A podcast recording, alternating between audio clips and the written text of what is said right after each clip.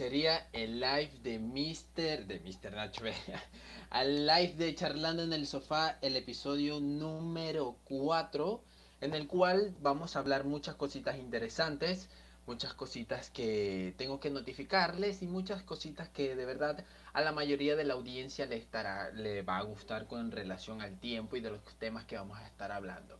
Entonces, de momento, ¿de qué vamos a hablar el día de hoy? Pues bien, va a ser algo sencillo y práctico. Ya déjeme que me acomodo aquí el, el, intento de microfonito que, que, yo aplico siempre, como ustedes saben. Bien, este, ¿de qué vamos a hablar el día de hoy? Pues, como lo dice en la miniatura, les voy a estar contando lo que sería mi primer emprendimiento, el más ambicioso de todos, a decir verdad, que es el principal. La mayoría de las veces siempre nos dicen que nuestro primer emprendimiento es en el es el cual a veces le sale bien, a veces le sale mal porque es el primero. En el primero es cuando uno siempre está en esa al comienzo de todas las etapas. Entonces, mi emprendimiento ¿De qué trata? ¿De qué va? Les voy a contar su historia, la historia, cómo se me ocurrió, cómo fue ese momento en el cual a mí se me... En el momento de mi vida en que se me vino esa idea, si fue una idea en la que uno dice, oye, fue un déjà vu, o uno, fue una epifanía, fue un clic que dio en mi mente. Pues, a decir verdad, en mi caso, mmm, digamos que sería 50 y 50. 50 a la suerte y 50 a estudio de mercado, por así decirlo. Entonces, entonces, mi gente, me gusta, me gusta, me gusta muchísimo que me estén acompañando el día de hoy para todas aquellas personas que lo están haciendo. Y para las personas que nos están viendo, pues sean bienvenidos a este directo número 4. Y pues se preguntarán, otra de las cositas que estarán pensando, oye, ¿por qué se ve así al revés, de lado. Mm, lo estoy grabando de esta forma para cuando termine el directo, las personas que lo quieran ver, lo descargo, le cambio la rotación y se pueda ver de manera, digamos que se ve mejor, porque mayormente verlo así vertical desde la computadora es muy incómodo, así que pues lo estoy haciendo de esa manera. Y como de momento nadie nos sigue, prácticamente no las pasamos mayormente solo, no veo mal. Entonces, bien, demos comienzo a esto, demos comienzo a lo que sería la cronología, la cronología de mi emprendimiento. ¿Cómo se llama mi emprendimiento? Se llama Mr. Nacho, por eso me confundí al comienzo del video. Eh, bueno, del directo, bueno, se llama Mr. Nacho. ¿De qué va Mr. Nacho? Mr. Nacho es una pequeña empresa de mayormente de producción artesanal en la cual eh, nosotros nos dedicamos a crear eh, productos a base de tortillas de maíz. Nuestro producto central es las tortillas de maíz, las hacemos con 100% maíz, acá se le llama maíz trillado o maíz en concha, que es el maíz que sacan directamente de la tusa o del maíz como tal, después de que pasa, eh, de que es cosechado, lo ponen a secar y ese maíz que extraen, que sería el grano, ya en ese, ese se convertiría en nuestra materia prima, ¿bien? Y ese es el que nosotros utilizamos pasándolo por otro proceso, que sería el maíz trillado. Y de a partir de allí ya lo utilizamos ya en lo que sería el proceso para crear las tortillas como tal, que sería eh, limpiarlo, molerlo, zancocharlo, eh, molerlo, crear la masa, para de allí sacar lo que serían las tortillas y a partir de allí nosotros sacamos sus derivados en productos. ¿Cuáles serían estos derivados de productos? Estaríamos sacando lo que serían los populares nachos o totopos, los tacos, las tortillas, que también se venden así tal cual uno las termina, y las tostadas. Muchos de nuestros clientes nos hacen esta pregunta, oye, pero ¿cuál es la diferencia de tortilla, tostada, nacho, taco? No, no sé diferenciarlo. Bueno, lo que ocurre es que... Mm, digamos que culturalmente hablando, el proverbio de la palabra taco se ha inculcado tanto en la tortilla, que es doblada y uno se, y uno se la come así tal cual, por lo menos acá en Venezuela. Obviamente en México sí ya tú sabrás cuál es un, qué tipo de taco es, si es taco con harina de trigo, con tacos de maíz, eh, de maíz tostado. Eh, también están lo que serían las quesadillas, que es parecida también a un taco, pero o sea, o sea, infinidades de platillos que han denotado diferentes nombres, pero su parecido es similar. Entonces, acá nosotros manejamos lo que serían las tortillas precocidas, que son única y exclusivamente las tortillas de maíz, las tortillas de maíz que al nosotros estirarlo en nuestras máquinas, bueno, son máquinas semiautomáticas, las estiramos, le damos su forma circular respectiva y las ponemos a una precocción, que sería en una plancha de vuelta y vuelta sellando las caras, por así decirlo. Ellas son las tortillas precocidas. Ya ellas están listas para consumo. Mayormente las consumen las personas que estén haciendo dietas, que quieran eh, desayunar ligero, que quieran cenar de manera más ligera, porque prácticamente recuerden que el maíz es libre de gluten. ¿Cómo es libre de gluten? Pues es maíz. Y nosotros los únicos ingredientes que le agregamos son sal y agua. Es decir, no lleva ningún aditivo, ningún conservante ni nada. Son 100% naturales. Y el maíz de por sí naturalmente es, en su mayoría, bueno, es 100% fibra. No tiene nada de gluten, nada de almidón. Entonces, es gluten free. Entonces, ya a partir de allí tú las puedes comer así, tal cual están recién salidas de la nevera, independientemente de la forma en que te la quieras comer. Como las ahora viene lo que sería su preparación. Pero antes de eso, la conservación. Oye, pero si me dices que la guardo en la nevera, o sea, me las voy a comer siempre frías y todo eso. No, las puedes hacer de diferentes maneras. Las puedes poner a la plancha, las puedes freír, las puedes hornear, independientemente de la forma de que las desees hacer, ¿verdad? Entonces, su tiempo de duración particularmente siempre es muy prolongado, la de las tortillas precocidas, que son las que tú puedas refrigerar, en las cuales que tú puedas congelar. Decir refrigerar es meterlas en la nevera y te va a durar alrededor de unos 20, 25 días. Pero si tú las quieres meter al congelador, no es lo mismo meter algo que ya está precocido al congelador a algo que ya está frito. No es lo mismo. Entonces, en este caso, lo que sería lo precocido sí tiene muchísima mayor duración con respecto a guardarlo en un área de congelación como tal. En este caso, todo lo que serían los productos precocidos. Pero bien, ya a partir de allí sale lo que serían los tacos, los que son de media luna o como le dirían los tacos, eh, los gringos, tacos eh, de ostra, tipo ostra. Tenemos las tostadas, que son las mismas tortillas, pero ya fritas, que conservan la misma, el mismo aspecto circular, plano, pero están fritos. Y a partir de allí ya con las tortillas precocidas se pican para que salgan los totopos o los nachos, que también se venden precocidos o fritos. Pero bien, ya hablando de lo que sería nuestra empresa, que cabe recalcar, eh, somos dos, somos dos socios, eh, mayormente familiar, fue, y fue creada junto a mí, junto a mi madre y mi persona. Ya le iba a decir al revés, qué educación la mía. Eh, está en conjunto de mi madre y yo, y pues somos los que estamos trabajando. Ya tenemos nuestras dos empleadas, Sol y Karina, excelentes empleadas. Eh, fue un trajín encontrarlas, pero ya les contaré eso en la historia. Eh, denme un momentico más. Entonces, veamos, ¿cómo empezó Mr. Nacho? ¿De dónde salió la idea para empezar? Todo comenzó en mi trabajo. Yo me gradué de ingeniero industrial en lo que sería la Universidad de Oriente. Para ir resumiendo un poco toda la historia universitaria, siempre viví mi vida universitaria tal cual la estipula la ley, la estipula la vida. Te dedicas a estudiar, a bochinchar, a vacilar. Y no me preocupé por más nada de desarrollo, desarrollar alguna otra habilidad productiva para mi vida. Que muy equivocado, muy equivocado en ese aspecto. Allí es cuando les quiero hacer una recomendación en que en el principio que ustedes si quieres estudiar, no hay nada de malo estudiar en la universidad, eso te fomenta como una persona profesional y te prepara para la vida, dependiendo de las circunstancias que se te vayan presentando.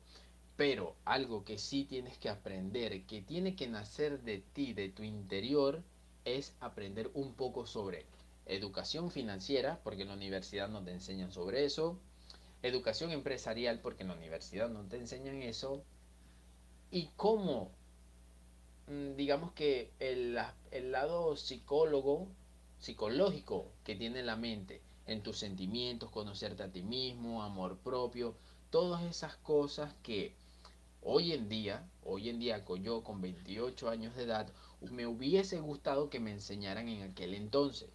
Pero bueno, en aquel entonces todavía seguía existiendo internet, porque tampoco fue hace muchos años catales. Yo salí en lo que sería en el 2016. Existía internet, yo también pude haberme, eh, digamos que, inculcado desde un comienzo a comenzar a desarrollar estas habilidades, pero como no tenía un círculo social que influye muchísimo para desarrollarte, eh, pues no me dediqué a ello. Y de momento todavía no he encontrado un círculo social que tenga el mismo alcance de mi mente como yo lo deseo explotar. O digamos que máximo con una sola mano me alcanzarían las cantidades de personas que podrían, digamos que pensar de la misma manera o querer tener el mismo alcance que yo tengo hoy en día. Pero bien, estamos en la universidad, me gradúo, eh, todo excelente, mi, mi pensar era de me gradúo, termino mis estudios, termino mi tesis, todo, aprendo un idioma, el inglés, y busco una transnacional para que me dé trabajo y vivo tranquilo de ello hasta que ya pues me canse de trabajar y, y viviré de lo que fui ahorrando o aprendiendo en el transcurrir de los años. Ese era mi pensar en aquel momento, en aquel entonces. Típico, clásico, claro. En mi familia siempre nos inculcaron a eso, de que tú tenías que estudiar, que fomentarte, crearte una carrera, para que luego en un futuro puedas vivir de una pensión o puedas vivir de lo que tú trabajaste en aquel entonces. Bien, entonces, porque tengo muchos tíos que hicieron así y hoy en día pues siguen trabajando, siguen estando, digamos que en ese en ese aspecto de su vida todavía siguen trabajando siendo mayores, o sea, no son eh, no tienen libertad financiera, por así decirlo. Y me refiero a libertad financiera es que te jubiles no en el aspecto de trabajo, sino que te jubiles de las preocupaciones que te puedan generar el generar ingresos. O sea, que si tienes que pagar alquiler, que si tienes que estar pendiente de la comida, que si tienes que estar pendiente de los gastos, que si tienes que estar pendiente... O sea, que puedas seguir generando ingresos, pero te dediques a las cosas que te gustan. Pero bueno, eso es tema, eso es harina de otro costal, hablaremos de eso en, más adelante en los episodios venideros. Pero bien, me graduó, eh, terminé mi carrera, estaba haciendo mi tesis, me prácticamente me ahuevoneé con ella, la dejé a un lado, no quería seguir haciéndola, porque en realidad con la situación del país que se estaba viviendo no le veía potencial, ahí mi mente empezaba a cambiar. Eh, soy, todavía no era pasante, todavía no era pasante en lo que sería la empresa nacional de aquí de Venezuela, que sería PDVSA, todavía no era pasante. Antes de ello, unos meses antes de que me dieran la pasantía para el mes de septiembre, lo que sería el mes de febrero, comencé trabajando en un gimnasio no como instructor ni nada por el estilo. Comencé trabajando con una llamada de, digamos que personas me se contactaron conmigo, conocidos, porque en mi vida universitaria yo trabajé de mesonero, de ayudante de cocina y todo eso. O sea, puedo decir que en algunos aspectos de mi vida estuve relacionando lo que sería el trabajo con la universidad, pero por muy poco tiempo. Bien, eh, duraba muy poco porque en realidad no me gustaba tener un jefe. No me gustaba no me gustaba que me mandaran. Nunca me han gustado que me mandaran. Siempre me ha gustado de que las cosas me las repitan una sola vez. Cuando me las repiten dos veces, tres veces, cuatro veces, ya me crea mucha incomodidad. Pero bien, eh, comencé a trabajar, me llaman estas personas, me dicen que quieren abrir un local nocturno en el cual quieren que yo sea como su el ayudante del bar, del bartender, el asistente de cocina y esas cositas. Y yo, ok, accedo. Pero me dicen que de momento tienen un pequeño stand en un gimnasio que estaba abriendo apenas y quieren ver para ir dando a conocer el nombre del local y todo eso. Yo acepto tranquilamente y me ponen un puestico de madera, muy coquetón, muy entretenido. Eh, un gimnasio muy chiquito relativamente, en el cual aproveché mucho, ya que allí me, me dediqué a atender y en mi espacio libre pagué mi membresía y me ponía a entrenar con un amigo. A partir de allí ya comenzaba a entrenar yo solo y varias clientas del gimnasio les gustaba la forma en que yo entrenaba, la forma en que me desarrollé tan rápido y todo por el estilo, así que mm, me dediqué a, ayudarlas a entrenar. junto a mi amigo y yo eh, creamos un plan y yo me iba rigiendo a través de allí para inculcárselo a, la, a, las mujeres. Pues bien, eh, estoy trabajando allí en ese, en ese gimnasio, en el puesto de, en ese stand, ese era como un pequeño café que daba café de diferentes tipos y dulces que fuesen libres de, de azúcar extranjero. O sea, eran más que todo eh, azúcares como eh, stevia, esplenda, eh, esos azúcares naturales. Bien, entonces, estamos estoy trabajando allí, todo bien. Resulta y pasa que los que me contratan, los que me buscan para trabajar allí, son emprendedores. Están comenzando su emprendimiento que era ello. Yo todavía de momento no conocía todo lo referente a lo que sería esa terminología de emprendedores, porque relativamente aquí todavía no había nacido esa terminología. Estaba como que en, su, en sus inicios, en sus arranques. Y pues allí con ellos comencé a aprender un poco sobre lo que sería este pequeño mundo del emprendimiento. Comencé a darme cuenta de que todo depende de una idea, todo depende de, del aspecto que tú veas las cosas, todo. Se fue abriendo puerta tras puerta, puerta tras puerta, puerta tras puerta con referente a este mundo, a, a estos temas. Y yo siempre he sido una persona muy curiosa y en mi carrera de por sí al final de ella, en las últimas materias, estaba viendo una que se reflejaba mucho el marketing. Y a mí me, encantó mucho ese, esa área de la carrera. Así que vi que el emprendimiento y el marketing iban muy compaginados, iban muy de la mano. Y dije, oye, mm, me llama la atención, yo he sido una persona curiosa, así que me dediqué a indagar un poco sobre eso, de qué era, la, qué era el emprendimiento, de qué iba, y así fue poco a poco integrándome en ello. Fui poquito a poco leyendo un poco más, leyendo las historias de los grandes emprendedores, biografías y todo eso. Me sentí fascinado por el mundo del emprendimiento. Me encantó desde el primer momento en que lo vi. Dije, yo quiero ser un emprendedor. Quiero serlo. No sé absolutamente nada de lo que puedas encontrar siendo un emprendedor sobre los riesgos sobre las adversidades, sobre los, digamos que, beneficios hacia tu persona y las cosas que te puedan perjudicar también. No sabía nada de eso, no sabía nada de eso. Mi mente estaba nublada por esa fascinación de todas las historias de los emprendedores que estaba conociendo, de los cuales leía, de los cuales veía en, en canales como Discovery Channel, History Channel, eh, programas como Grandes de las Comidas, Grandes de los Motores, todo lo referente a esas grandes industrias que con el tiempo fueron eh, creciendo hasta lo, que, hasta lo que son hoy en día. Eh, además de eso, los videos de YouTube, las páginas de Instagram, todo, absolutamente todo. Me sentí cautivado por ese mundo.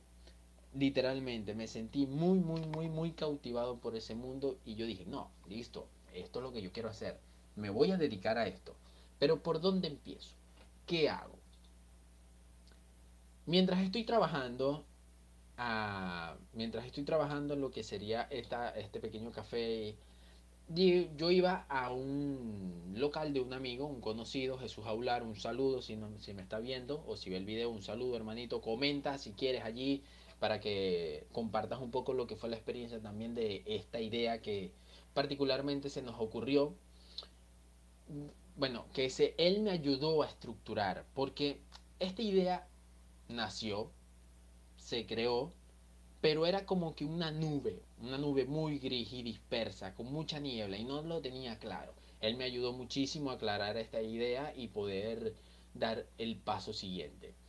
Pero bien, eh, mientras estoy trabajando, se me ocurre la idea. Yo digo, oye, ellos quieren hacer un club nocturno. Eh, yo voy a ser ayudante de cocina o ayudante de bartender, no sé qué es lo que hace. Y yo decía, oye, em, voy y le comento a Jesús, le digo, marico, eh, sabes que los mis jefes van a abrir un lugar, le explico sobre el trabajo, la cuestión, pero conchale, me siento fascinado por este mundo y quiero, con, quiero encontrar algo, algo, algo, algo que hacer, algo que, que ofrecer, que las personas eh, que las personas se sientan atraídas por ella. Y ya había leído muchos libros, ya había leído muchas historias, ya había leído, ya había seguido muchas personas referentes en el mundo y decían, encuentro una, una necesidad.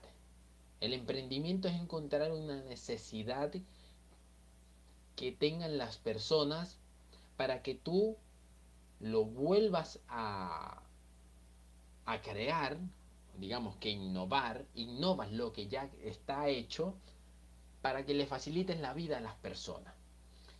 Y yo me decía, ¿qué puedo hacer? ¿Qué puedo? ¿Qué servicio? ¿Qué sé hacer? No sé hacer nada. Literalmente, no sabía hacer nada. Nada. Porque en la universidad, ¿qué me enseñaron? No me enseñaron absolutamente nada que me pudiese ayudar a mí a fomentar la, la vida de emprendedor que deseaba. Porque, ok, Tú te vas a un, tú entras a una empresa y una empresa te pide un año, dos años de experiencia. Amigo, estoy saliendo de la universidad. En la universidad no te enseñan ni puta idea de lo que estás haciendo. No te enseñan nada con referente a lo que vas a vivir allí. Te ponen eh, teoría, teoría. Eh, te ponen, eh, bueno, dependiendo del profesor, te ponen casos que se puedan presentar de acuerdo a la materia que tú estás viendo es lo máximo que se pueden hacer, simulaciones, eh, que te enseñan casos y eso y cosas así por el estilo, pero cuando en realidad tú vas a explicar algo, tú estás en blanco, porque no, en realidad pues, se puede presentar a una situación en la cual, hey, esto no me lo dieron a mí, no sé qué hacer. Entonces, como en la universidad no te enseñan nada con relación a emprendimiento ni nada por el estilo, yo me dije, oye, ¿qué hago? No sé hacer nada, le digo a Jesús. Le digo, coño gordo, no sé hacer nada, no, no, no, pero quiero hacer algo. Y él me dice, marico, pero, o sea, búscate, búscate algo sencillo, algo que no sea tan engorroso. Y él me dice, a mí también me llama mucho la atención con referente a ello, ya que sus papás tenían su propio negocio y era él, en ese momento era quien lo atendía.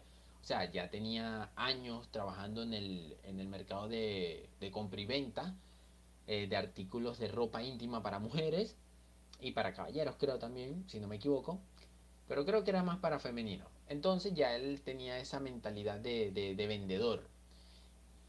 Y yo le digo, oye, pero ¿qué podría hacer? ¿Qué podría hacer? Pasan los días, sigo trabajando, sigo entrenando a las mujeres, sigo yendo a mis cursos de inglés que me los daba él. Y no recuerdo por qué sale la conversación de que, oye, no, que las comidas mexicanas, que ahí había en el, en el, en el centro comercial Anaco Center, no es publicidad, así. Eh, eh, eh, entonces, en el centro comercial estamos donde tiene su local, él dice, conchale, no, que la comida mexicana, que aquí había un puesto y ya no está, lo eliminaron, que no sé qué, que esto y lo otro. Y yo agarré y le vamos a comprar un helado en Arturo, vamos a comprar un helado y, vamos, vamos hablando. Ok, dale, pues. Cerramos, creo que estaba la hermana y nos fuimos y nos dimos una vuelta y yo agarro y le digo comida mexicana. Creo que tengo una idea, pero déjame llegar a mi casa, la estructuro bien y al siguiente día te la explico a ver. Ok, seguimos hablando, nos olvidamos del tema, pasa todo. Pasan los días, se me olvida el tema. Llega un punto en que yo estoy por eh, estoy haciendo ejercicio. Vean cómo es, cómo trabaja la mente. Estoy haciendo ejercicio, centrado en lo mío. Y se me viene otra vez la chispa en la cabeza, comida mexicana. Y yo digo, oye, aquí no hay comida mexicana.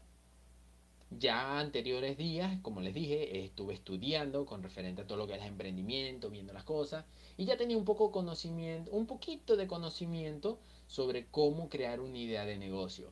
Y yo decía, oye, tengo que encontrar una, Tengo que encontrar, tengo que ver el, el mercado, ver lo que necesitan las personas y todo eso. Le digo, comida mexicana no hay. ¿Dónde hay comida mexicana? ¿Dónde puedo pedir comida mexicana? No lo hay. No hay ningún lugar. Aquí en Anaco. En lechería quizás, pero ¿quién va a viajar 45 minutos o una hora? ¿Quién dispone de eso? Absolutamente nadie. Bueno, sí, absolutamente nadie. Eh, ¿Y si hacemos algo de comida mexicana? Yo digo, puede ser, puede ser. Me voy, me voy a mediodía a hablar con el gordo, me voy para su local y le digo, hermano, tengo la idea, pero no sé cómo desarrollarla. Te la voy a decir y tú me vas a decir qué opinas. Comida mexicana. Y me dice, ¿cómo comida mexicana? Comida mexicana. Comida mexicana. No lo hay. No lo hay. Y te apuesto que muchas personas les gustaría probar la comida mexicana, porque nunca lo han hecho. Va a ser algo difícil, sí, porque es algo que la gente desconoce. Pero, ¿qué opinas?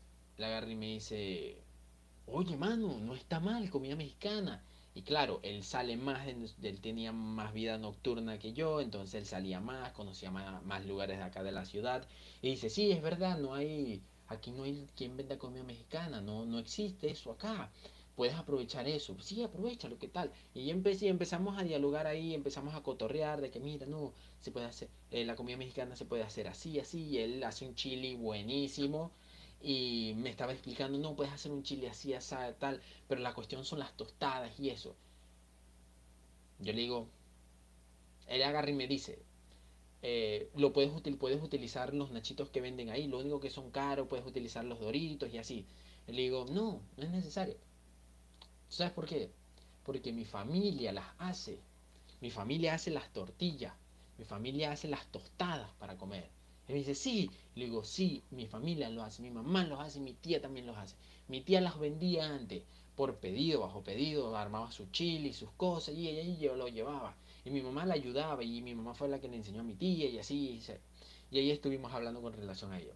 Y le digo, marico, y me dice, marico, ya tienes todo entonces. Lo único que tienes que hacer es ponerte las pilas y tal. Y yo digo, ajá, pero ven acá, para eso se necesita real. Y yo no, o sea, yo vender nunca en mi vida he vendido. O sea, no sé nada de eso. Él me dice, tranquilo, yo te ayudo, ¿qué tal? Y si has de hacer delivery, yo te ayudo a hacer los delivery y tal. Ok. Salió la idea, mi gente. Comida mexicana, preparaciones, platillos, rápido, sencillo, donde la gente iba a poder disfrutar de una comida que nunca había probado o que si ya lo habías probado no tenías cómo, cómo adquirirla, por así decirlo. Fino. Agarro, pasan los días, y le digo, ok gordo, ¿cómo hacemos? Vamos a hacer una lista de las cosas que tenemos que, que de las cosas que tendría que hacer y esto y lo otro. El gordo me ayudaba a estructurar todas las ideas, a ponerlas en papel y a plasmarlas bien. Entonces agarrábamos y en eso me dice, Marisco, pero este, ofrécela a, los, a, tus jefes, pues ya que ellos están abriendo un local nocturno, ellos los pueden poner como botanita y la gente, o sea, ellos se toman su birra y les llevan un, por, por, por, la casa, les lleva su toquecito de nacho. Entonces la gente va pellizcando y va probando y así. Entonces yo, oye, cierto, es verdad. Y ve, y entonces yo le digo, bueno, si es verdad, yo les hago las tortillas, la cuestión, se las pico, los nachitos, la broma. Y él me dice, y también aprovechas y de una vez preparamos las salsas eh, y les vendemos las salsas en bote aparte. O sea, tienen el, el, el, kit completo. Tienen a la persona que le entrega las tortillas, tienen la persona que les provee la salsa y tienen la persona que les va a armar los platillos. Porque yo iba, a estar, yo iba a estar encargado en la barra y yo iba a estar encargado de esa área. Es decir, tenían todo para ganar. Todo para que ese fueran el único local que ofrecería comida mexicana de alta calidad. Más que todo ofreciéndola en tipo snack, mientras bebe, porque hay que, hay, hay que recalcar algo. Beber mientras te comes unos nachitos es lo mejor que hay en el mundo. Al igual que si te bebes una cerveza, si te bebes un ron o algo, estar pellizcando aceituna, pasa, eh, eh, jamón serrano, todo lo que sea con relación a embutido es muy bueno. Entonces, yo decía, listo, les voy a vender esa idea. Me preparé psicológicamente, el gordo me dio unos tips ahí buenísimos para hablarle y yo listo, emocionado. Iba, iba con, mi, con mi idea a todo tren, iba a, a 500 kilómetros por hora en esa autopista. Terminé el trabajo, me llaman, Leonardo, mira, tenemos que reunirnos para hablar con referente a lo de esta semana, cómo fue las ventas y todo. Listo, voy para el local. Me fui para el otro local que estaban, que estaban habilitando. Voy, llego allá, ok, empezamos a hablar, pam, pam, pam, pam, pam, echamos broma un ratico, me cuentan la idea de cómo estaban armando todo, con referente a ello, y todas esas cosas, todas esas chácharas. ¿Qué ocurre? Que mucho en este transcurrir del tiempo, eh, yo veía que donde estaban haciendo el local estaba teniendo como que muchos roces porque se había incorporado una tercera socia. Y yo, mmm, como ya tenía, ya venía leyendo, yo sabía que la parte de los socios es algo muy delicado. Y yo les decía, no creo que vaya a funcionar, deberían buscarse otro local. Pero como yo era una voz chiquita, no me paraban pelota, entonces yo, nada, hacía caso omiso y yo iba, normal. Llego, eh, hablamos, ok, hablamos, me invitan un café, unos dulces, ok, cuadramos todo. A eso de las cinco y media, por ahí, no, yo salí del gimnasio a las 5, llegué como allá a las 6, 6 y 20 por ahí, eh, terminamos de charlar. Eh, fueron como unos 5 minutos, 10 minutos, porque yo llevaba todo al orden. Eh, me dispongo, oye, les tengo una idea. Y los, y los voy a hacer ganar plata plata en bamba. Y me dicen, ¿qué? Y se ríen, ¿qué muchachos? ¿Qué vas a estar? Y yo, hagamos esto. ¡Pum! Les pongo la idea en la mesa. Esto es lo que tienen que hacer para hacer que el negocio crezca y sea top aquí en Anaco y la gente no se aburra. Esto es lo que tienen que hacer, papá. Y les expliqué todo, de, de, de pies a cabeza, de cabo a rabo, todo, todo. Les vendí la idea completa completa del negocio. Todo, cómo iban a prepararlos, cuáles eran las recetas, todo se lo plasmé. Mire, así. Fue como si hubiese expuesto mi tesis por segunda vez. Fue así. ¿Qué ocurrió? Lo siguiente, señores. Lo siguiente. Vienen y me dicen, me miran a la cara muy serio, y me dicen, mm, ah, ok, Leonardo, está bien. Pero a mi parecer yo creo que esa es una de las peores ideas que he escuchado. Y yo como que... ¿Cómo? Sí, porque si te pones a pensar, aquí comida mexicana. ¿Dónde tú ves aquí un local de comida mexicana? Y yo todavía en mi, en mi mente, yo digo, no lo hay. Por eso deberías hacerlo. Pero en mi mente lo digo. Y yo, no, no, no hay. Pues, por eso, si no lo han hecho, es porque no, a la gente no le gusta. Y yo, bueno, no, era, era una simple idea, una simple sugerencia. Y él me dice, no, pero tranquilo, te, te, te te damos las gracias por estar pendiente de lo que hacemos, pero no, no, no, creo que sea una buena idea. Ya, ok, Pasaron unos minuticos y no les miento, me sentía de la cagada, de la patada. Es lo, el peor uno de los peores sentimientos que haya sentido en mi vida. Cuando tú tienes una idea que tú sabes, que tú sabes, que tu cuerpo te hace sentir que esa idea es bien vergas, que es la mejor idea que has tenido en tu vida. Te la rechazan, es el peor sentimiento. Y cuando tú le... Y no solamente porque fue una idea va, divagando, sino fue una idea que estaba estructurada, con datos. Mira, ve, hay gente que le gusta comida mexicana. Hay gente que antes aquí habían locales de comida mexicana, pero no funcionaron porque en el centro comercial donde estaba, los precios habían subido de los locales y todo se... Ahí es cuando la economía estaba echándose a perder. Bueno, ya estaba escoñetada, pero o sea, estaba empeorando.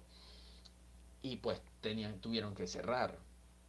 porque tengo un amigo que el gordo que trabajaba que tenía su local ahí y me decía no vea hay que pagar tanto hay que pagar tanto lo de las comidas creo que tienen que pagar más que yo entonces imagínate entonces fui con base fui con datos pero bueno yo me paré ok no pasa nada pasaron unos tres minutos y me vine para mi casa. Me sentía asqueroso horrible. Me sentía patético. Me sentía eh, no como basura, pero me sentía súper desilusionado conmigo mismo. Porque me iba repitiendo y eso fue lo que me molestó más después con el transcurrir de los años iba he pensado con referente a ello. Y muchas veces me ha pasado y he aprendido a dejarlo de hacer, en el cual me sentía mal por, por conmigo mismo, por mi idea. Me echaba la culpa de que mi idea era mala y yo era el problema, cuando en realidad no era así. Mi idea era maravillosa, mi idea era eh, eh, eh, extraordinaria. Mi idea es extraordinaria.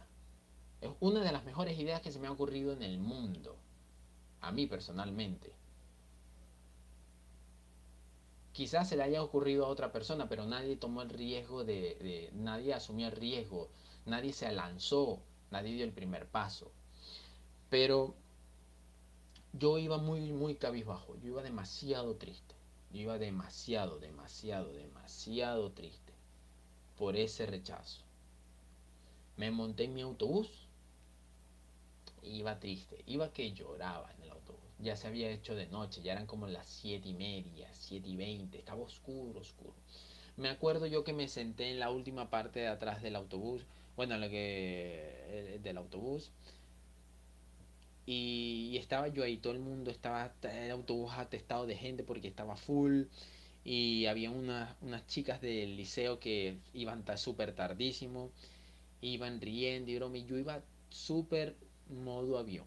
Yo iba súper off. Yo iba.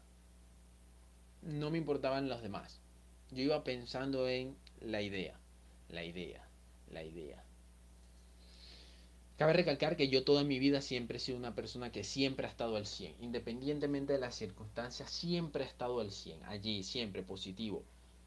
Que también aprendía que uno nunca tiene que ser solamente positivo ni solamente negativo, tienes que tener un balance. Siempre es ser positivo para las cosas, pero sabiendo que pueden ocurrir cosas malas, pero que tampoco te puedes echar a morir por ello.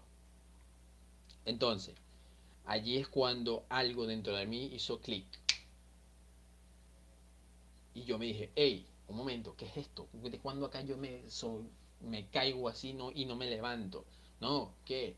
Vine, yo dije, yo sé que mi idea vale.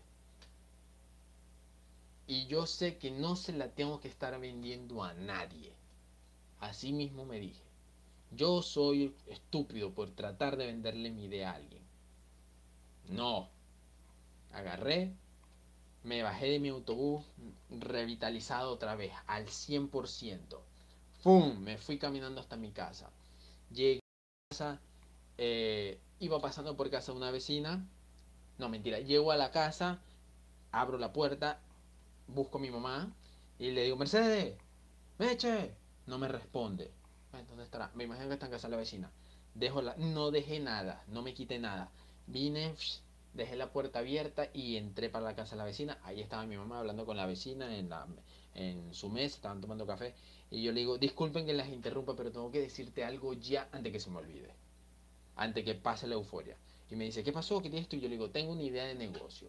Y vengo y ¡pam! Se le explico. Y no se le explico como se les expliqué a ellos. Se los expliqué en modo así. Cha, rayo veló, al punto, directo, preciso, conciso, duro contra el muro. Así fue.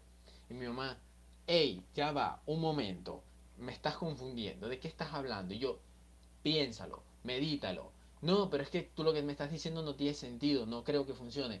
Piénsalo, medítalo. Hablamos dentro de cinco minutos. Me voy a la casa, me voy a bañar porque tengo hambre. ¡Fu! Me fui. O sea, así mismo fue.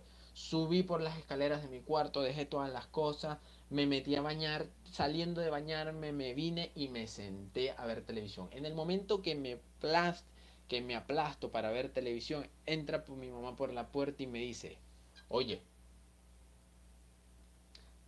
has tenido la mejor idea del mundo. No lo entendía de momento, pero no tardé mucho en comprender lo que me querías decir. Habla, háblame un poco más, cuéntame un poco más con referente a lo que tienes pensado hacer. Y yo le digo, tranquila, Ah, tengo aquí. Ahí tengo que. Tengo que ajustar lo que sería el, escritorio. Bueno, él agarra y me dice, ok, explícame. Y le explico todo. Pam, pam, pam, pam, pam, pam, pam, pam. Se lo expliqué más detallado y minuciosamente a mi madre. Y agarré y me dice, ok, me gusta, vamos a echarle pichón. Y así fue. Poquito a poco no teníamos capital, no teníamos capital. Eh, nada, nada de, nada de, nada de dinero, nada, nada, absolutamente nada, nada. Agarramos y ella me dice, bueno, vamos a hacer algo. Vamos a ahorrar un poquito de dinero y a partir de allí vamos, vamos manejándonos a ver.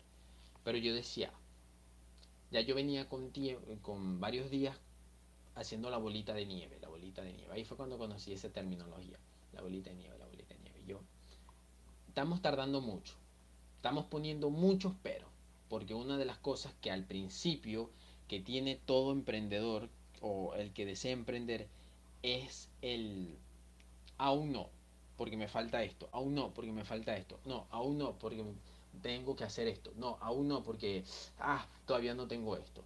Y yo dije, no, nos vamos a quedar en ese bucle, vamos a comenzar con lo que tengamos. ¿Qué nos hace falta?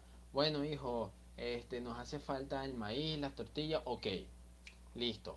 Vamos a comprar aunque sea un kilito de maíz. Y así fue, sin capital, sin nada, cero centavos. Nos fuimos y nos compramos un kilito de maíz. Ok, compramos el kilito de maíz. Lo zancochamos. Fuimos para casa de una vecina para que nos prestara la máquina para moler a mano lo molimos, ok, se molió, se hicieron las masas, ra, ra, ra, ra, todos animados, las hicimos, chévere, ok, teníamos nuestras tortillitas allí. Cuando íbamos a comenzar a vender todavía no sabíamos nada porque no teníamos capital, no sabíamos cómo hacer las preparaciones, recetas ni nada. Le digo, bueno, vamos a hacer la típica, la cotidiana, la que ya sabemos, la que hemos preparado siempre en las reuniones de los familiares. ¿Ok? Sí, ok, bueno. agarramos un poquito aquí, un poquito allá, un poquito aquí, a mí me pagaron, compramos materiales y lo tuvimos ahí. Ese día, eso fue un jueves, me fui yo con un tío para el puerto a hacer unas diligencias. Y él me dice, vamos a llegar en la tarde. Y yo le digo, ok. Y él viene y me pregunta, muchas de las personas me preguntan, oye, pero ¿cuándo vas a lanzar la cuestión? ¿Qué tal? ¿Qué estamos esperando? Ya llevas como que dos semanas. Y le digo, hoy. Yo estando en el puerto, le digo, hoy, hoy la lanzamos, listo. ¿Quién quiere? Ah, ok, qué bien, qué de pinga. Paso una cadena, hago un video, lo paso por WhatsApp, lo subí por Instagram, tan, tan, tan. Nadie nos pidió. Nadie nos pidió. Todas las personas que estaban pendientes de eso, nadie nos pidió. Ni una. Ni una persona nos pidió. Conchale. Ni una persona nos pidió. Entonces, yo estoy con mi tío, le, le, cuento, no, no, que ya vamos a comenzar y broma, pero ¿qué? ¿Tienen todo? Y yo, bueno, sí, o sea, tenemos para hacer unos pediditos ahí relajados, pero eh, ya, pues, algo así sencillito para comenzar, porque si tú sabes que si uno no comienza, no avanza y tal. Y agarra y me dice, sí, es verdad, es verdad. Bueno, yo llego, vamos a llegar tarde a la casa, eh, tu primo no ha comido, ahí está mi cuñado, hazme uno a mí. Un plato para tres personas. Házmelo. Te dejo en tu casa, me lo haces, tan, y yo vengo y lo busco. Vivimos prácticamente cerca. Listo, no se diga más. Llegamos, le dije a mi mamá, mira, ve, prepárate los nachos, esto, esto y esto, que eh, tío pidió así, así asado. Ah, sí, ¿qué? ¿Cómo lo hacer? Dale, de una, vamos. Cuando yo llegue, cocino todo. Dale, pues, sí va. Pum. Llegué, ya estaba todo frito, lo me puse fue a calentar el chile, el queso, armar el plato, todo, todo mostrísimo, todo grotesco, súper, súper buenísimo se veía, literalmente. Entonces, eh, lo preparo y lo llamo, listo, está el plato. Era una burrada de plato así mamarro para tres personas. Full atestado, una torre así de Nacho. Ok, esa fue nuestra primera venta. Así comenzó, así comenzó la historia de Mr. Nacho. Con esa primera venta. Con ese primer paso. Cero capital. Cero capital. Sin ningún centavo en... Eh, o sea, sin ningún colchoncito por el cual decir, no, compré tantos kilos de maíz, compré tantos kilos de carne, compré tantos envases. No, no. Así, tal cual. Cero capital. Pellizcando de todos lados. Comenzamos. Eh, con los días a la gente le empieza a llamar la atención porque me empiezan a mandar fotos, eh, los que compraban, y yo empiezo a subir la foto y dicen, oye, ven, lo grotesco, todo lo que llevaba, las cosas. Oye, yo quiero uno, yo quiero otro, yo quiero otro. Y ahí nos comenzaron a pedir de poquito, pero nos pedían. O sea, como que cada, cada miércoles, jueves, viernes y sábado nos pedían dos, dos, uno, dos, dos, uno, y así iba. Entonces, ya se estaba haciendo popular la cuestión. Me daban los puntos de vista, las cositas lo iba mejorando, íbamos poniendo todo. Ok, íbamos así, íbamos viento en popa. Ahí vamos a ir. Llega, bueno, eso fue en el 2016. El país empieza a tener los problemas alimenticios en la cual se tenía que hacer cola para comprar carne, para comprar eh, pasta, para comprar esto. Se escaseó el pollo, eh, las caraotas rojas ya no habían. Eh, o sea, se empezó a escasear todos los artículos que yo utilizaba. Todos los artículos, la mayoría de todos los artículos que yo utilizaba se empezaron a escasear menos el maíz. Eh, allí fue mi primera vez cuando yo vi que mi emprendimiento estaba muriendo antes de, eh, comenzando a nacer. Yo decía, oye, no puede ser que algo que de verdad yo creo que puede ser algo al futuro grande va a morir ya.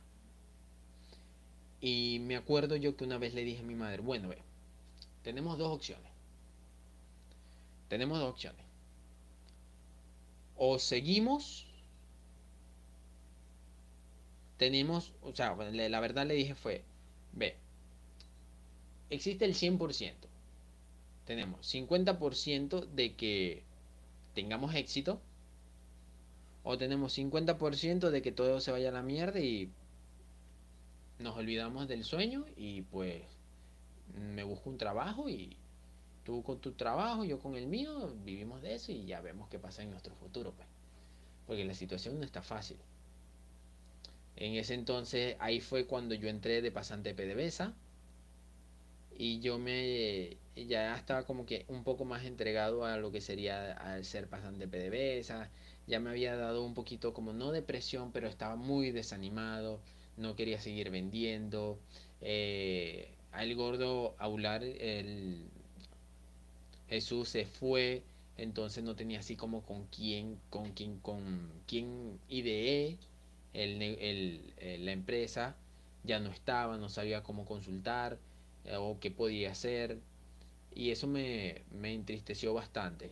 Así que lo que hice fue, bueno, ya que no puedo, ya que no puedo simplemente y llanamente seguir con, con esto, me voy a dedicar a trabajar y vemos qué pasa. Esa fue la primera caída de Mr. Nacho. Esa fue la primera caída. La primera caída. Ahí fue cuando entendí que ser emprendedor no es nada fácil. Nada fácil. Necesitas, para ser un emprendedor, en la cual te vaya bien desde el comienzo, ya tienes que tener experiencia en muchas cosas y tienes que tener una mentalidad muy fuerte para todas las adversidades que se te presentan. Ahí fue cuando dije yo, ser emprendedor es una mierda. Ser emprendedor es lo peor que existe.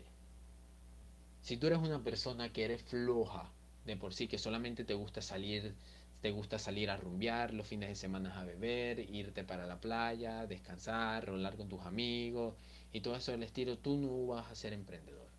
No lo puedes ser. No lo puedes ser.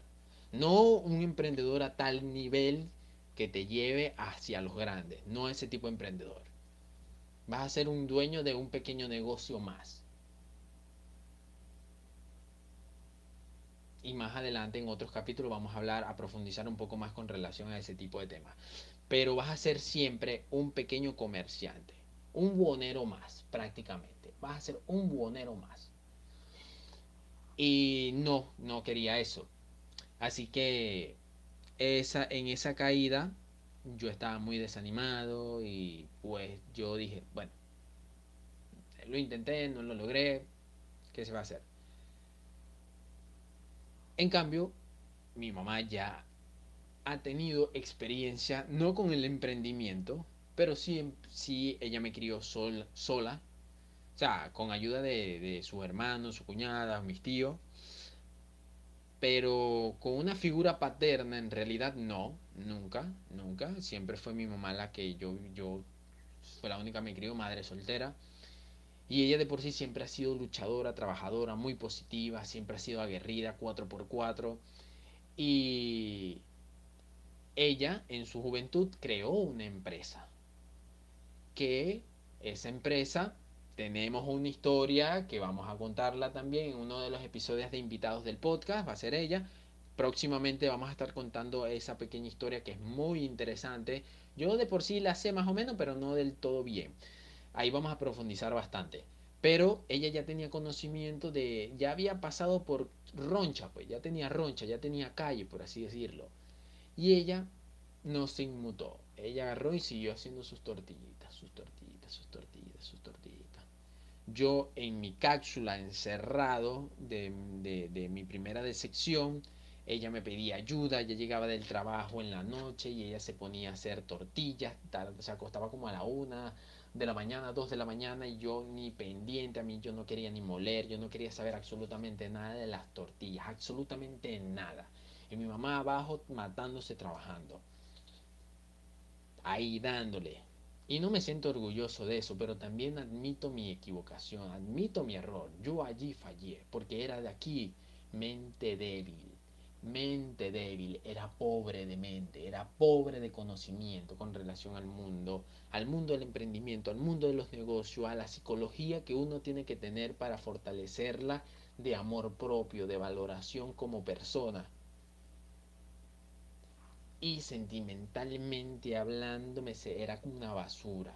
Pero era por eso, era porque nunca me involucré en fortalecer esto y esto. Y hasta el sol de hoy, de momento, hasta el sol de hoy, doy gracias a Dios por las cosas malas que pasan, porque uno, así es que uno se convierte en hombre, por las situaciones malas. Y a pesar de todo, aquí todavía me hace falta, pero es que esto nunca se termina de llenar, esto nunca termina de aprender. Aprendan todo lo que puedan, aprendan la mayor... El conocimiento es gratis, gratis. Y es el mejor, el, digamos que es el activo más valioso que tú puedas obtener. Tienes que cambiarte el chip si quieres conseguir las cosas que tú quieras hacer. Pues bien, eh, ella nunca se rindió, ella siguió trabajando, ella siguió echándole pichón, tenía unas clientecitas que siempre le pedían y ella siempre entregaba. Y así estuvimos, y así estuvo, y así estuvo hasta que yo terminé mi pasantía. Y ya después de mi pasantía me involucré en jugar eh, RuneScape, de lo cual saqué muy poquita plata con relación al tema, pero me estaba involucrando, además de eso, eso era otro aspecto de mi vida que me estaba consumiendo. Además de eso tuve eh, la que fue mi pareja, se fue del país. Después me involucré con otra chica que no, que prácticamente fue otro, otro chasco que tuve en mi vida. Y todo eso se juntó hasta que un día mi mamá agarra, llama a un tío y me dice, mira, quiero que te lleves a, te lo lleves a trabajar lejos de aquí de Anaco llévatelo, llévatelo, llévatelo, llévatelo. Me llama, me dice, mira, ¿te quieres ir a trabajar conmigo? Sí. Eh, bueno, no sé qué tal, pero me voy mañana. Eh, eh, eh, llamé a mi mamá, mira, me están diciendo mi mamá, pero anda, vete, ¿qué vas a hacer tú aquí? Ah, pero anda, vete. Me voy, sí, claro que sí, sin arrepentimiento. No sé, algo me dijo, vete, vete, vete, y me fui. La mejor decisión que pude haber tomado. y me arrepiento de momento, me arrepiento, o no, me arrepiento no. Me da tristeza de que no pude seguir yendo porque pude haber aprendido muchas cosas más, pude, pude, pude haber desarrollado, me pude haber desarrollado como mejor ser humano, como profesional, como empresario, porque estaba rodeado de pura gente que hacía muchísima, que hace, hasta el sol de hoy todavía hace mucha plata. Y tienen una manera de ver el mundo muy distinto. Y a través de sus anécdotas, de sus enseñanzas, de los tips, de los consejos que me daban, aprendí muchísimo. Y se los, les doy la gracia a toditos y a cada uno de ellos.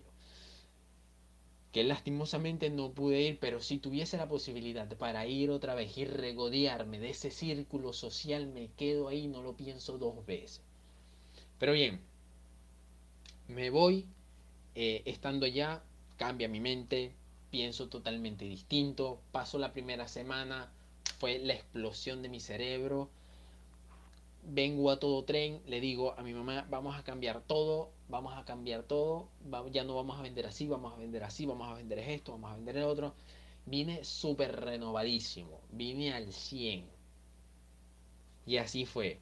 Por allá conseguía clientes, me llevaba todo lo que se hacía en esa semana, me lo llevaba y en un solo día lo vendía, estaba haciendo dinero, haciendo platica, ah, los fines de semana, cuando me venían los viernes, el sábado agarraba un bolsito, metía productos y me fui a recorrer los locales de, de, aquí, de toda la ciudad. Una cosa que nunca en mi vida había hecho, estaba muriéndome de la pena, estaba muriéndome de los nervios, pero dije, no, hay que hacerlo, hay que salir a la calle. Y me fui y lo hice.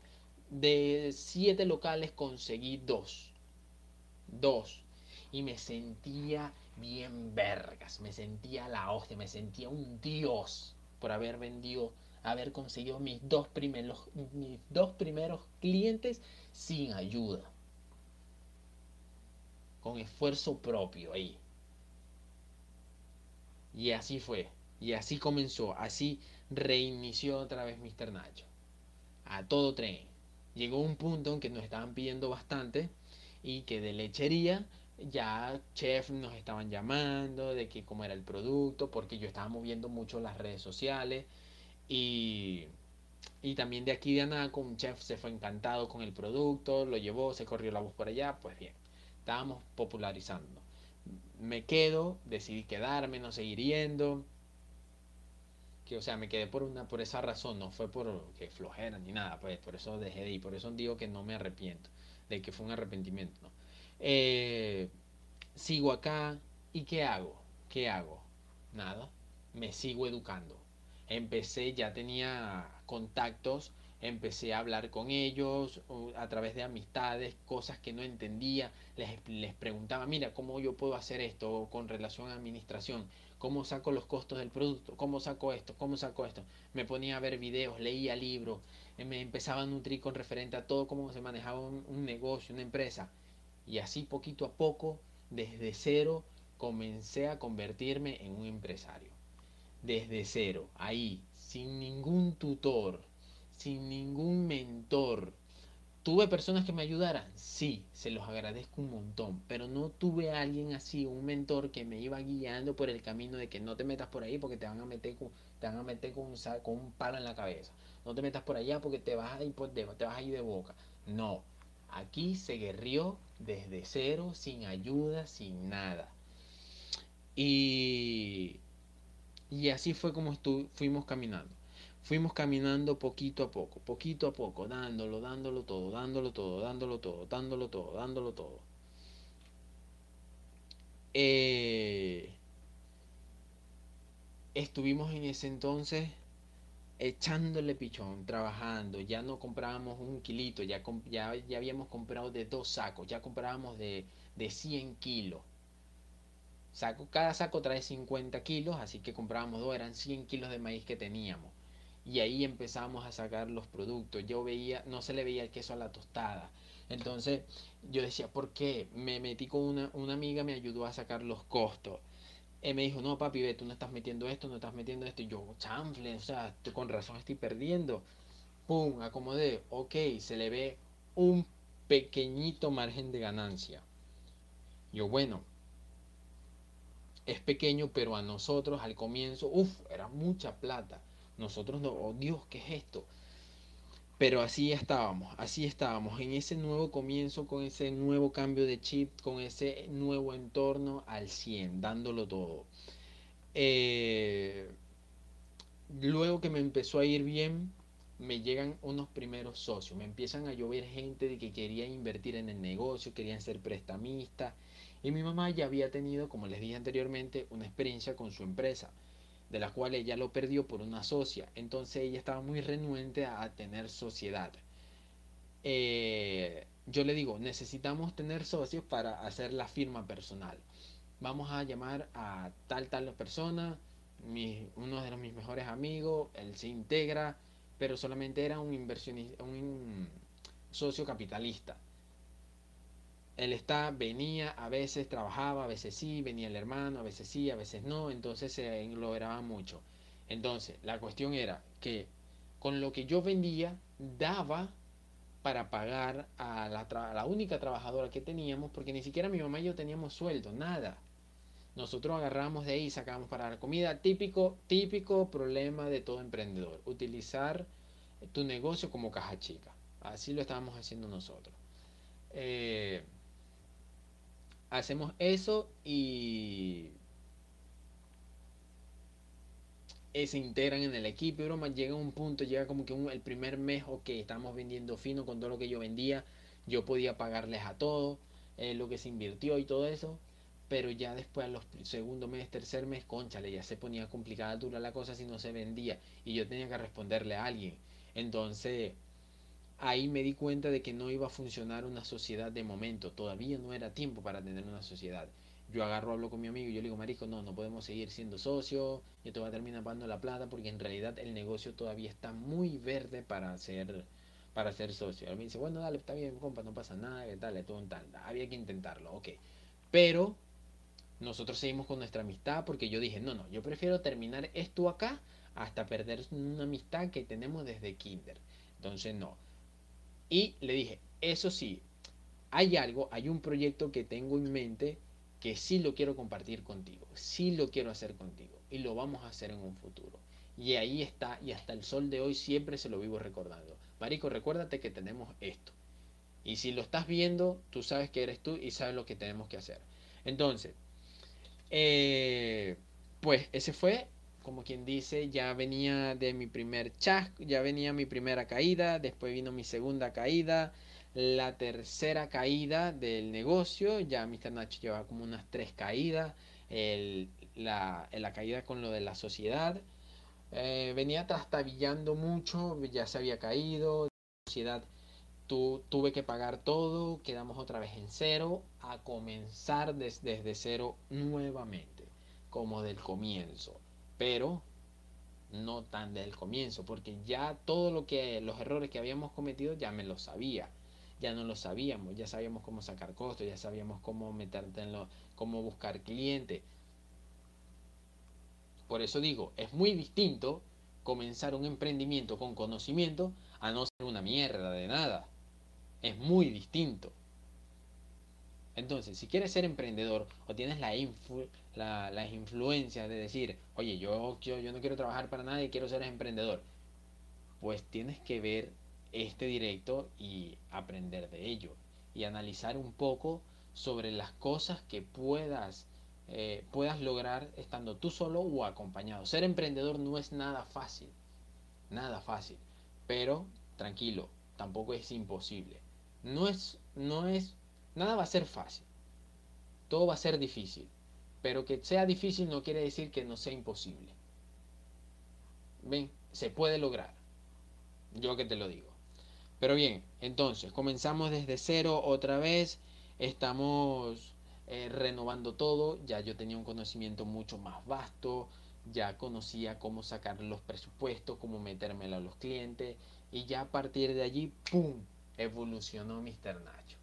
Mr. Nacho renació como el ave fénix. Agarro y digo, ok, voy a hacer eh, community manager, voy a ser camarógrafo, voy a ser editor de video, voy a ser diseñador gráfico, voy a ser empresario, voy a hacer todo lo que tenga que hacer y aprender todo lo que tenga que aprender para que mi empresa surja. Y así es. Todos los días aprende algo nuevo, todos los días estudio algo nuevo y voy practicando con el transcurrir de los tiempos para que mi empresa surja y llegue a donde yo quiero que llegue. Entonces, así fue como evolucionó mi mente, evolucionó mi persona, evolucionó mi madre, porque también era una persona que era muy cohibida, era chata, era chapada a la antigua, y poco a poco hemos ido surgiendo, surgiendo. Para cuando tenemos esta evolución personal fue en el 2019. A, a, noviembre, me acuerdo ya noviembre de 2019, nosotros estábamos facturando alrededor de 200 dólares, 150 dólares eh, semanales. Era mucha plata en comparación a lo que estábamos haciendo al principio. Era demasiada plata de lo que estábamos haciendo al principio. Ahí aproveché y yo dije, no, oye, vamos a a buscar maquinaria.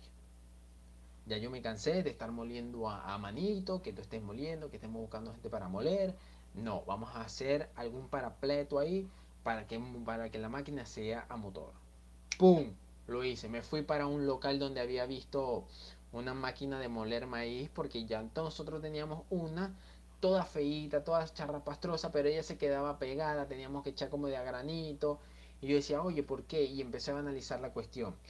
Y yo decía, ok, tiene que ser más lenta. Y me fui a un local que venden café y las máquinas de ellos eran súper grandes, tenían múltiples poleas y múltiples correas, iban reduciéndole la velocidad. Yo dije, listo, así va a ser la máquina.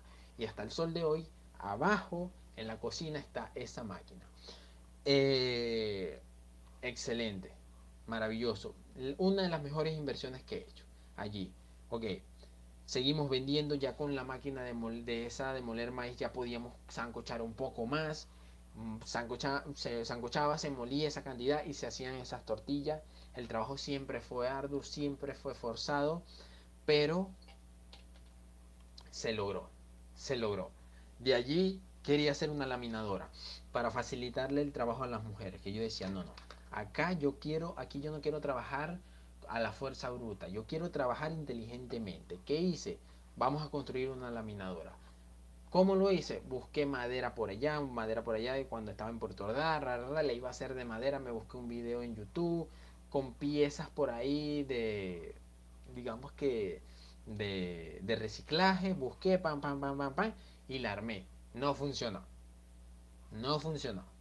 La deseché. Y yo dije, bueno, sí me habían dado un consejo que me habían dicho, a veces es mejor hacer la inversión de una máquina que ya está lista, porque si tú quieres recrear una máquina que ya está lista va a ser muy complicado porque tú no sabes cómo es, a menos que tengas los planos especificaditos a pie de la, al pie de la letra para que la puedas hacer. De momento te, te sugiero que te la compres. Y así fue. Recordé ese consejo y dije, no, ¿sabes qué? Me la voy a comprar. Y fue cuando la compré la primera laminadora chiquitica manual que está debajo que todavía la tenemos, que la acabamos de cambiar después de tantos años, hace un mes atrás, por la semiautomática que ya tenemos, gracias a Dios. Eh, allí el trabajo cambió todo. El, el trabajo se... Uf, del cielo a la tierra. Mucho más fácil. Obviamente tuvimos que experimentar muchísimo para llegar a ese punto, de cómo hacer la masa, de cómo dar, de qué, de qué forma hacerla para que pasara en la laminadora, de qué aspecto. Empezamos a encontrarnos esas trabas que poco a poco e inteligentemente fuimos superando. Hasta lo que se llegó hoy en día. Llegó para esa fecha del 2019 ya tenía un poquito más de capital. Yo dije, bueno, con, comprando cinco sacos de maíz, me acuerdo yo, eh, digo, bueno, con esto hacemos unos 2, 3K de dólares, unos 2.000, 3.000 y con eso, conchale, ya podemos avanzar mucho más en lo que sería el negocio.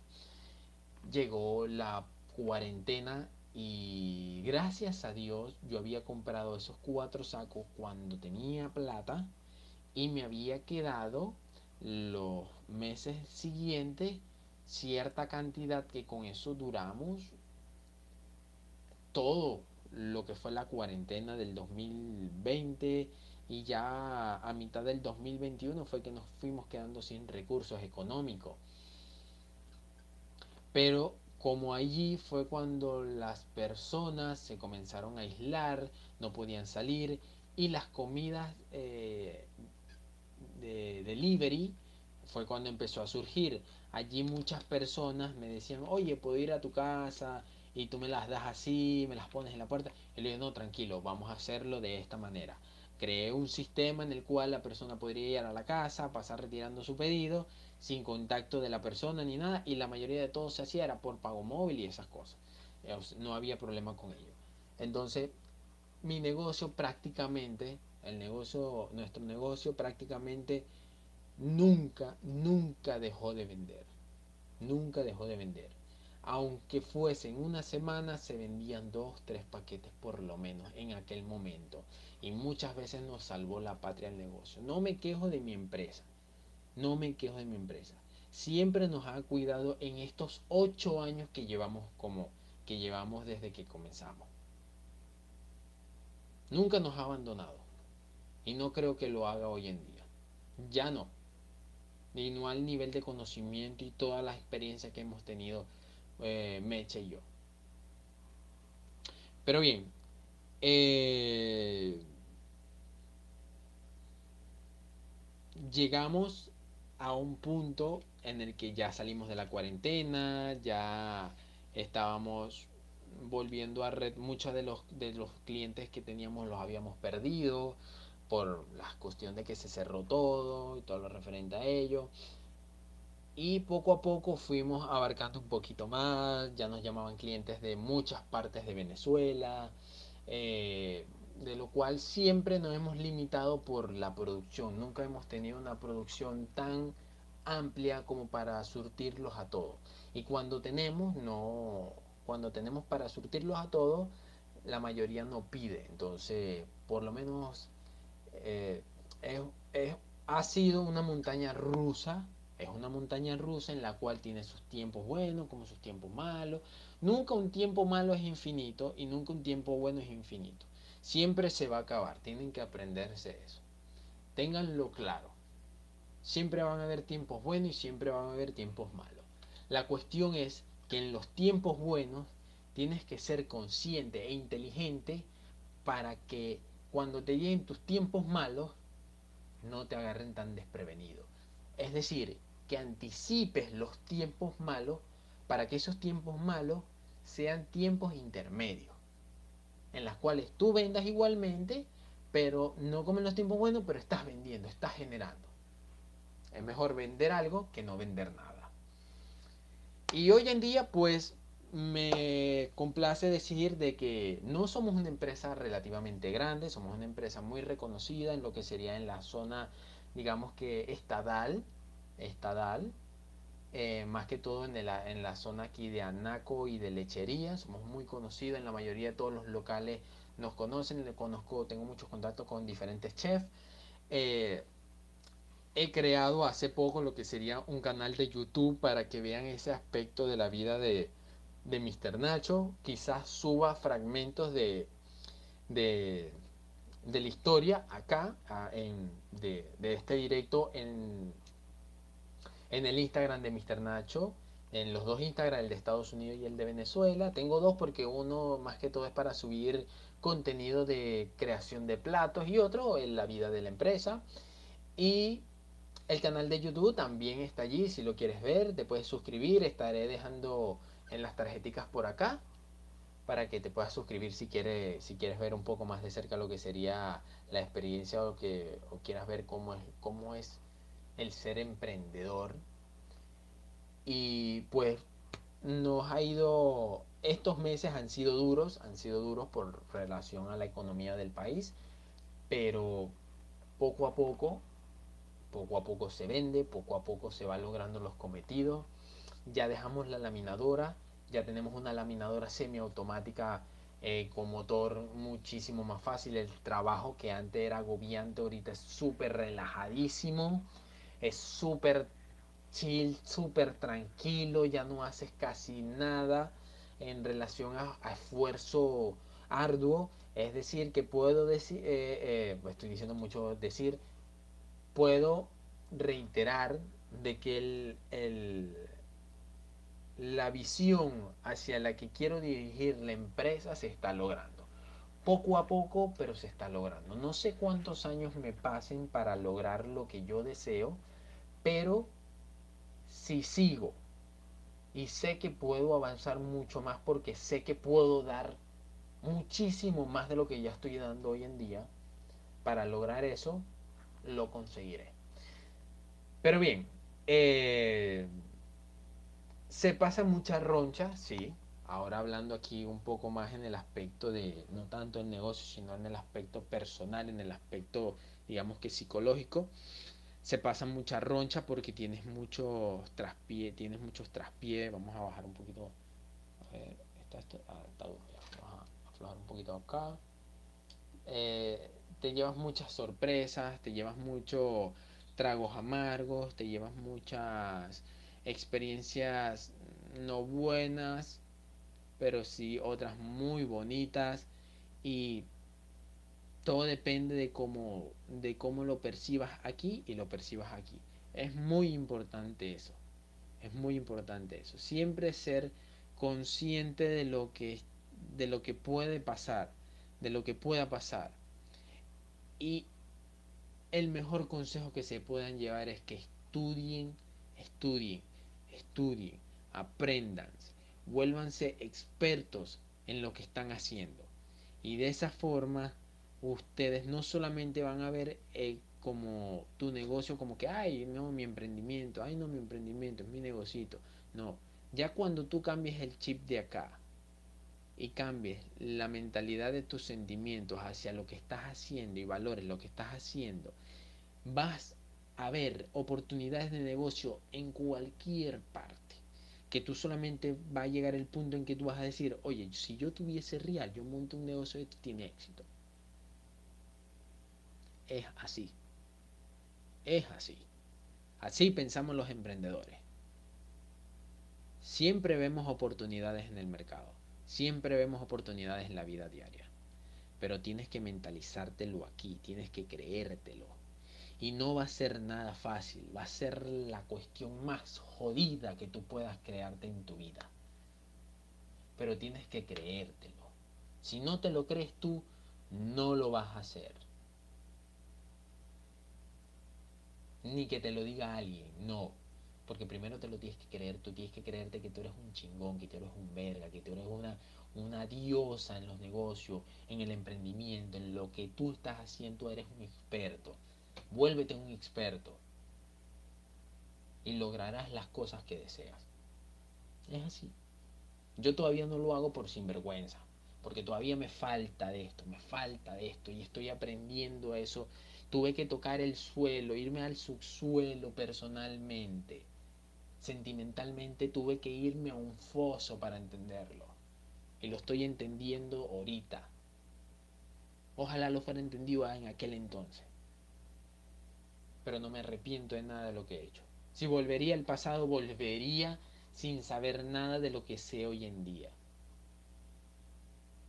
porque sé que voy a aprender otra vez todo y voy a llegar al mismo punto.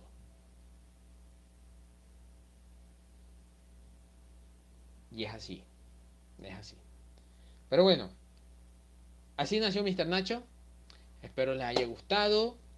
Eh, bueno, para, no, no voy a cerrar todavía, tranquilos. Ese es el final de lo que sería la historia de cómo nació mi primer emprendimiento eh, un emprendimiento como tal.